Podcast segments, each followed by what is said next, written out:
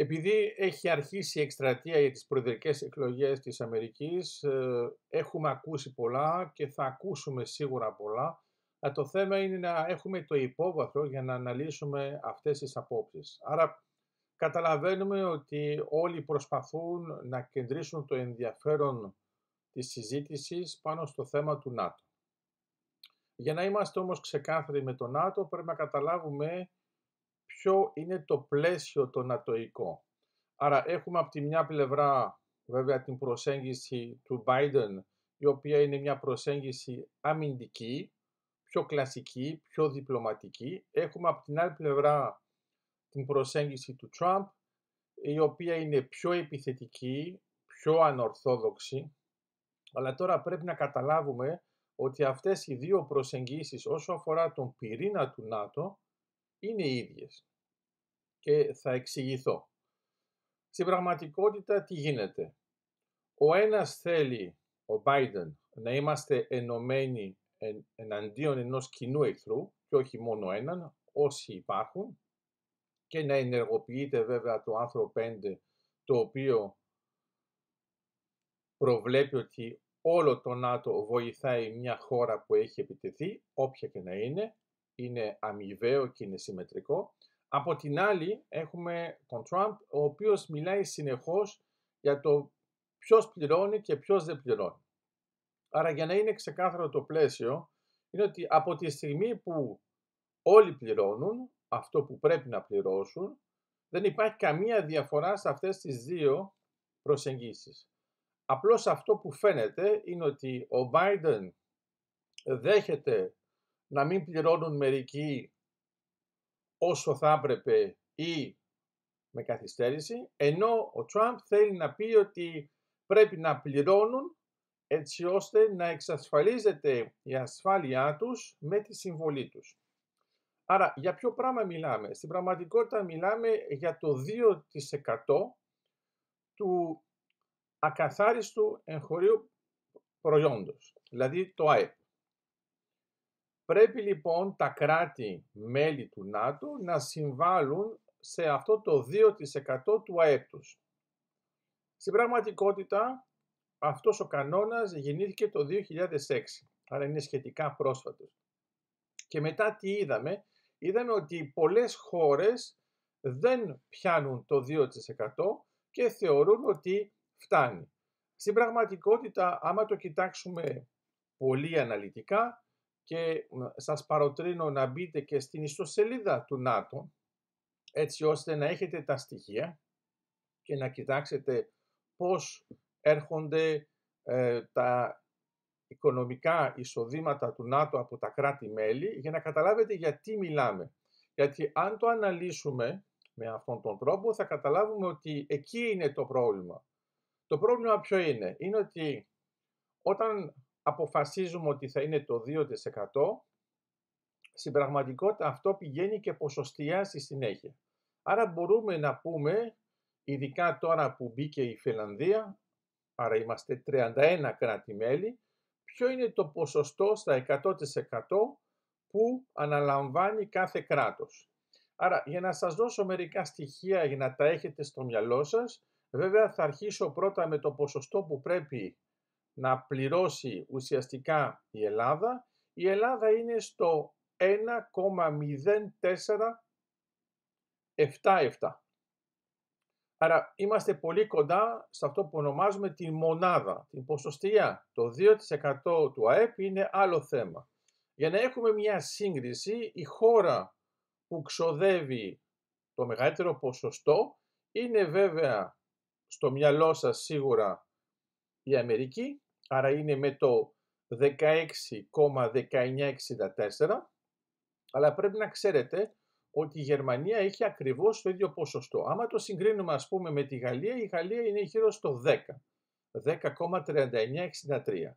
Αυτά είναι τα δεδομένα. Άμα θέλουμε να δούμε τώρα χώρες πολύ μικρές, ας πούμε όπως είναι το Μαυροβούνιο, εδώ πέφτουμε στο 0,02. Άρα όλα αυτά είναι υπολογισμένα μαζί με την ένταξη της Φιλανδίας, άρα ουσιαστικά πληρώνουμε λιγότερο από πριν και όταν θα ενταχθεί εντελώς η Σουηδία, πάλι θα έχουμε μια προσφορά εφόσον θα είμαστε περισσότεροι για να έχουμε ακριβώς το ποσό που θέλει το ΝΑΤΟ. Άρα καταλαβαίνουμε τώρα το εξής.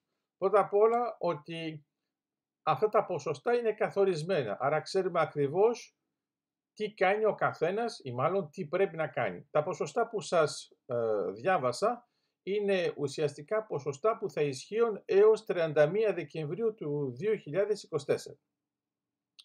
Άρα, άμα το δούμε με αυτόν τον τρόπο, θα καταλάβουμε ότι το πλαίσιο είναι πολύ ξεκάθαρο. Όσο αφορά τώρα το 2% και αυτό το πλαίσιο είναι πολύ ξεκάθαρο εφόσον έχουν συμφωνήσει όλοι. Τώρα τι γίνεται επί του πρακτέου; Σας δίνω ένα παράδειγμα, ας πούμε, με την Γαλλία. Η Γαλλία είναι πολύ κοντά στο 2% αλλά είναι στην πραγματικότητα στο 1,9%. Άρα παίρνω το παράδειγμα της Γαλλίας για να μην είναι ας πούμε η Εστονία, η Πολωνία και μου πείτε είναι λογικό, είναι στα σύνορα κτλ. Καμία σχέση. Αυτό που έχει σημασία είναι ότι πρέπει όλοι μας να καταβάλουμε αυτό το ποσό που μας αναλογεί με αυτά τα ποσοστά που σας ε, εξήγησα και αυτό πρέπει να τηρεί το 2%. Όταν το κοιτάζουμε προσεκτικά θα δούμε ότι είναι σπάνιες οι χώρες που πραγματικά το πετυχαίνουν το 2%.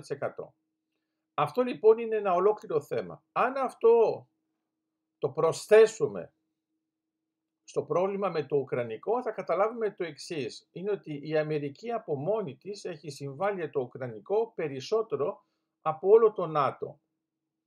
Άρα η ιδέα είναι η ισορροπία. Είμαστε όλοι υπέρ της Ουκρανίας, θέλουμε όλοι να βοηθήσουμε την Ουκρανία, κατά συνέπεια πρέπει να συμβάλλουμε. Άμα τα έχουμε αυτά τα δύο θέματα στο μυαλό μας, θα καταλάβουμε γιατί έχει αυτή την επιθετική προσέγγιση ο Τραμπ, ο οποίος θεωρεί ότι από τη στιγμή που οι χώρες δεν καταβάλουν το ποσό που τους αναλογεί, θέλει να πει ότι δεν είναι ακριβώς μέσα στο ΝΑΤΟ Τουλάχιστον έτσι το παρουσιάζει. Γιατί στην πραγματικότητα καταλαβαίνουμε ότι είναι ένα μέτρο πίεσης. Άρα όσοι προσπαθούν να υπερερμηνέψουν και μάλλον να παρερμηνέψουν αυτά που λένε όλοι τους, και ο Biden και ο Trump, στην πραγματικότητα κάνουν ένα τεχνικό λάθος. Δεν τα βλέπουν σε βάθος τα πράγματα και δεν βλέπουν ποιο είναι το αποτέλεσμα. Το αποτέλεσμα είναι ότι με την θητεία του Trump είχαμε ένα ΝΑΤΟ που ήταν πολύ ισχυρό γιατί πολύ απλά με αυτή την πίεση όλοι είχαν πληρώσει ένα ποσοστό μεγαλύτερο από ό,τι πλήρωναν προηγουμένως γιατί πολύ απλά όλοι κατάλαβαν ότι το έλεγε σοβαρά.